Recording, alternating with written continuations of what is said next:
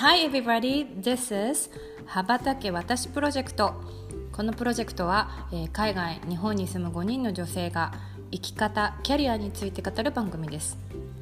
世界は広い日本にいても海外とつながれる。私も日本を飛び出しちゃうそんな気持ちを感じていただけたら嬉しいです。Here we go!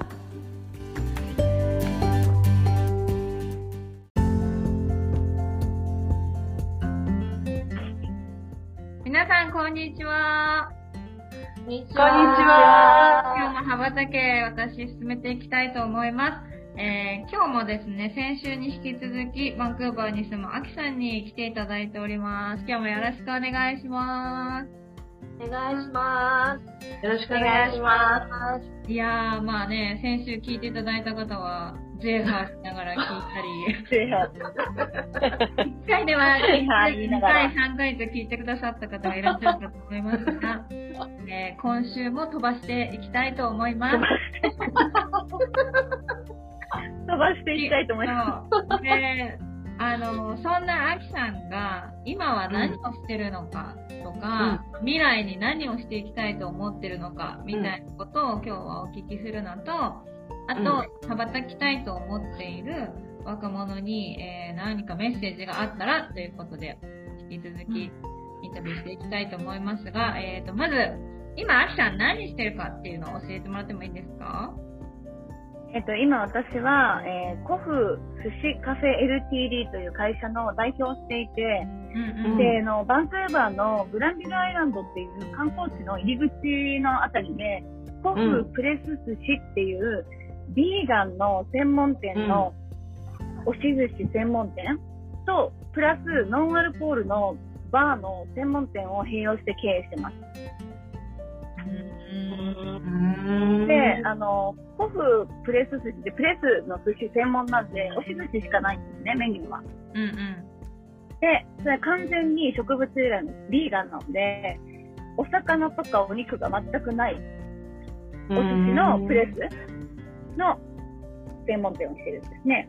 で、あの、インスタグラムもあって、コフプレス、あ、コフアンダースコア20、20ですね。コフアンダースコア20っていうので、あの、アカウント持っていて、そこに写真とかいろいろ出てくるんで、後でちょっとまた見てみてんですけど、で今そこの経営者をしていて、スタッフは6名ぐらい。えー、それさ、なんでコロナのねさ、、はい。寿司だったの？えっとね、コロナがやっぱり原因で、原因っていうかまあ、きっかけにはなったんですけど、うんやっぱりお寿司屋さんってバンクーバーって600店以上ぐらいあって、日本食すごい、えめちゃくちゃ人気なんですね。うんうん。だけど、どこのお店もやっぱりロールとか握りしかないんですよ。うん、で、押し寿司って、私あの、レストランで働いてたから知ってるんですけど、モルドの型を使って、その型番にお米を敷き詰めて、プレス機で押して、で、カッターの芯で切れば手とか全然使わなくていいんですね。だから、そのコロナをきっかけに手で触ったりとか、その人が握ってるとかいうのをちょっと怖がってるような人たちも出てきて、厨房の、うん、厨房の需要も増えてきて、やっぱりもう少し、そのこの時代に合った清潔感があるお寿司作りたいなと思って、職人じゃないと作れない握りとかじゃなくて、そのパートタイムとか、バイトでもできる、そういうなんかこう、先生にもしやすい寿司って何かなって考えた時にプレス寿司でした。うんうんはい。全部のメニューとか、まあ、写真に撮ってるその、お寿司見てもらってもわかるんですけど、全部メニューのクリエイトは私がやっていて、すべての監修も私がやっていて、ソースも商品も全部私が作ってて、だけどもうスタッフみんな全員何でもできます。サーバーもできるし、うん中のキッチンも全部できます。えー、え、もともとさ、飲食に興味があったの？えーと、実はもうクッキングっていうかもう食料理すごい好きで、もともと好きなのはあったんですよ。だけど別に料理店で働くとかもなく、バンクーバーに来て2年間はレストランで働きましたけど、それ以外別に、あの、なんか料理を作るのを仕事にしたことはないんですね。で、もなんか創作料理みたいなのを自分でいつも作ったりしてたから、もう、あの、要するにサーモンとか、例えばツナとか、肉とか、そういうものの、こう、代用で、まあそういうプロテインとか、そういったものを、なんか肉の味付けと同じような感じで、でも一切そういうエキスを使わない。だしもカツオとかは使わない。昆布とか。でも精進料理みたいじゃないですか。うんうん。精進料理も全然魚のエキスとか、そういうの使わないし、もう全完全植物由来だから、ビーガン、ビーガンって言うけど、要するに精進料理みたいなもんなんですよね。それを精進料理って地味じゃないですか。うんそ。れをすごいおしゃれで、可愛くしたらいいんじゃないかなと思って、それで作ったのがこの5分プレスっていう。えー、でも私今見てるけど、すごいおしゃれ。ねおー。いちご乗ってるよ。すごい。はい。で、ソースもピンクのソースとかがあって、ビーツのソースで、うん。ヨーグルトとビーツとかいろいろこう混ぜて作ってるソースで、お寿司にどれでも合うんですね。シアンとかのソースとか、キャロットのソースとかいろいろ。で、まあこういうのも作って、まあ、まあコロナの原因もあって、いろいろビジネスライセンスとか大変だったんですけど、それでもまあ1年以内で、でやろうと思ってから1年で、なんとかお店を持つことができて、で、今は、えっと、今年はフードトラックとか、日本の、日本の東京店の進出、うん実は考えてるんですね。まあ、うんお寿司って日本のものだから、日本では当たり前なんですけど、カナダから来た、その、デプリューのお寿司っていうのは結構受けるんじゃないかなと思って、日本に出店予定、一応考えています。だから5年ぐらいで、やっぱりこう、チェーン店にしたり、あとはカナダ以外の国にも出店したいなと思ってて、まあ、それができたら、私の念願の、うん。まあ、コフっていうか、もうカンパニーで、そのプレスとか、食、飲食事業をやりながら、他のその事業もやっていくみたいな、もう少し大きなカンパニーにしたいなと思ってます。うーん。やっぱり飲食店って結構フードのコストとかも、もともとお寿司屋さんなんか30、40普通なんですね。フードのコスト。で、まあ人件費とか固定費とか考えると、あんまりプロフィット出ないのが飲食店なんですけど、うちは本当に全て野菜でやってるんで、フードのコストをだいぶ抑えられるんですね。うんで、ノーフードウエストでやってるので、フードのウエストが出ないように、そのもう、おお野菜の端から端まで出汁にも使ったりして、全然ゴミも出ないんですよ。うん。で、フレッシュな野菜なんで、3日に1回とか、2日に1回は仕込みしてるので、うんその捨てなくても、新鮮なものをもう、毎回毎回出してる。うんうんお魚みたいにも何日も、あの、冷凍にしたりとか、そういうことしなくて、全然持つので、うんお野菜なんでも、1日2日が一番美味しいじゃないですか。だから、うん。買う量とか、その作る量を限定して、それに合わせて作ってフードウェイストをゼロにしてへえ、すごい。へーしかもそんなか、なんことを今、美味しそうだもんね。なんかさ、うんこうって大体さ、なんて言ったらいいんだろう。美味しく、美味しくないとは言わないけどさ、うんやっぱり味、味とかさ、見栄えがさ、おーっていうの多いじゃん。うん。やっぱビーガンだよね、みたいな。うん。うんすごいなんか、あれだよね。目に楽しい感じだもんね。うんなんか、なんかね一回、一回面白いクレームが来て、すごい私のとこ結構、みんな本当に良いコメントをくれて、レビューもすごいいいんですけど、一回、あなたのところのサーモン食べたけど、これリアルサーモンだよねとかいう曇りクレーム来たんですよ。あへなたのとこ、ビーガンって言ってるけど、リアルサーモンだよねって言われて、いや、あれはビーガンの、ソイじゃな、あの、ビーガンなんで、お魚じゃないんですっていう説明して、あ、そうなんだってなったんですけど、ー逆にそういうクレームもらうぐらい、その、うんお魚っぽいとか、おうん肉っぽい味なんだって思ったら、逆に嬉しかったですよね、そういう変なコメント。へへえ、素敵。まあお客様の中には、ビーガンの、ね、完全にビーガンの人もいますし、全然ビーガンじゃない人も来るし、もちろん。で、ビーガンとビーガンじゃない人が揃ってきたりとか、結構面白い組み合わせでいいなと思います。本当ビーガン専門にやってるわけじゃないんで、うんうん。私自身がビーガンなわけでもないんで、その、うんうん新しい食へのきっかけで、まあ、うん週に1回はビーガンやってみようとか、そんなんでいいと思うんですよ。うん。うん。へーなのでなんかはい専専門店だけど、ビーガン用ではなくて、誰でも来てもらえるように、うんうんうんうんうーんなことやってます羽ばたきたい若者に。そうそう。なんかさ、羽ばたきたい若者にもそうなんだけどさ、うん。うん。ちょっと思ったのはさ、あきちゃんさ、はいすごい、なんて言うんだろう、モテるじゃん、日本に。それがどうなったんだろうと思って、私が知ってるところからさ、どう進んだろう。この話してもいい？私ね、今そうそう、パートナーいて、カナダ人なんですけど、うん。今はそのパートナーと、パートナーの娘と、私と私の下の娘と一緒に住んでて、うん。そうなんだ。で、そう、長女はもう別に、あの、引っ越しして自分で住んでるんですよ。うん一。人暮らししてんの、はい。そうです、一人暮らし、はい、してます。へうー。ん。近くですか？えー、割と近いですね。で、私の、あの、そのビーガン寿司のお店でも、長女働いてくれてるので、まあ、いつも顔を合わせらうん。うんうんうんうん。アルバイトしてくれてるんで。うんうんへーそうはい。だからこっちで、そうですね、まあ、いい人に出会って、まあ、あの、彼もえ自営業してるんですね。うんうん。うん。会社員とかじゃなくて、彼も自営業者で、まあ、同じ感じで、まあ、違う事業ですけど、向こうも自営業でやってるから、やっぱりこう、一人でやってる人の気持ちもわかるし、うん逆にその自由な時間もお互いに作るのもできるし、うん遊びも一緒にやって、で、生活も結構面白く楽しく毎日やってます。うーん。なんか今回のタイトルはさ、すべてを手に入れる女、秋みたいな。少ないです。手に入れる女。いや、そっち？でもなんかね、これって思うんですけど、若者だけじゃなくて、やっぱりこう、ね、自分、日本にいて私何がしたいんだろうとか、年取ってもやっぱ思いますよね。私だって、うんこんなんでいいのかなとか、やっぱ悩んだり、私に何ができるんだろうとか、私なにしかできないことってなんだろうとかあると思うんですけど、うん私にしかできないことなんてないんですよ。誰かがやる、絶対。コピーもするし。うん。だから、なんかそんなことにこだわらなくていいから、誰かがやっててもいいから、それが楽しいと思うものが自分に、もっと正直に、かっこつけずに。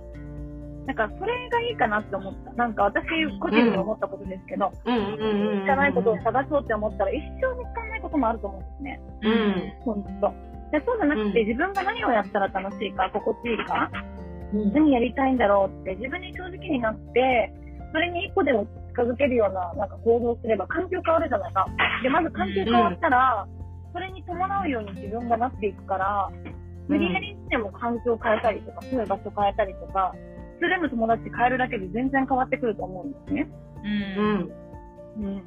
そうやって自分をこう追い立ててあげると、意外と周りから寄ってきたりとか、チャンスが来たりとかするのかなって思います。へ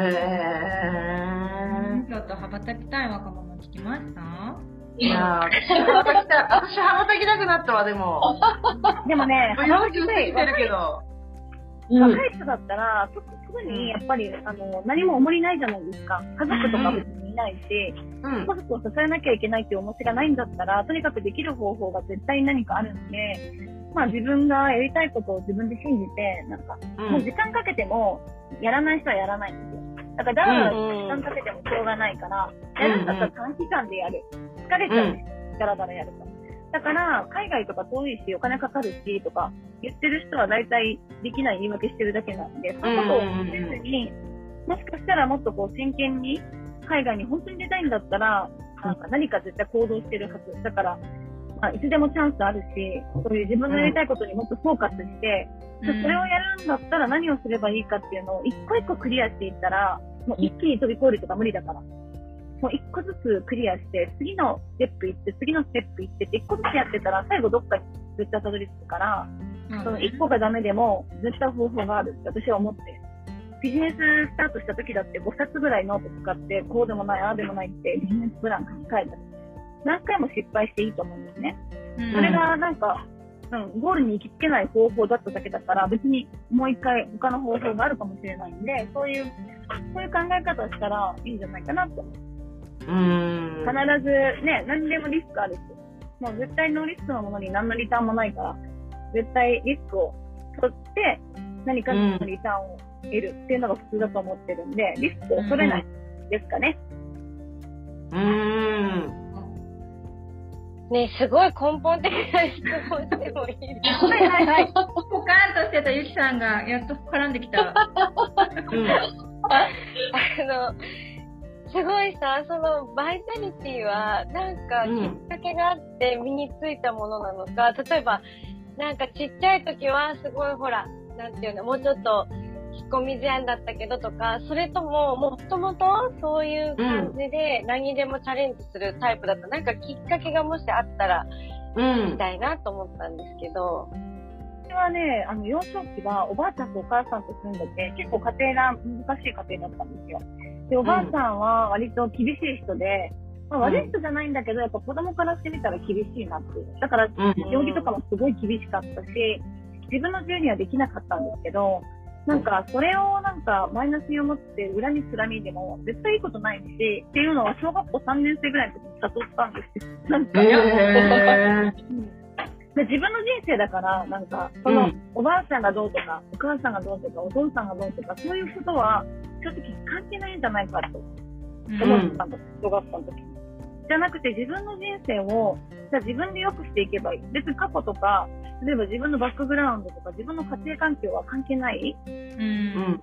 で、その時思ったから、うん、なんかそういうのってもう、備わってたのかなと思いますね、その辺から。うんただもしそう、そうじゃなかったら多分私ってすごい暗い、ネクラの人間だったかもしれないですね。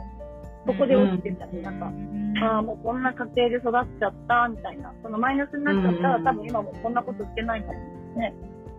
うんそういうきっかけがあります。なるほど。なるほどね。うん、聞いてたよ。ちゃんとあの、んとつけてるから。ごめんね。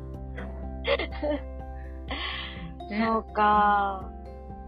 そのままじゃあ、なんかこう、だから結局、海外に行かなくても、うん。なんか私がちょっと今日思ったのは聞いてて、うんたまたま今カナダの、カナダに自分の居場所を見つけたけど、多分日本にいても同じように、なんて言うんだろう、羽ばたける人なんじゃないかなってすごい思ったから、なんか、でもなんか、言語のバリアとかね、日本だったら、もう少しこう楽かもしれない。うん。うんだともっとやらなきゃいけないことがすごい多くて、うん。そのことがもう2倍とか3倍とか労力かかっちゃうんだけど、私は割とその負荷かかる方が向いてたのかなって思います。なんか、できい。ないままその終わらしちゃってたら、例えば日本だったら、うん逆にやってないかも、この自営業は。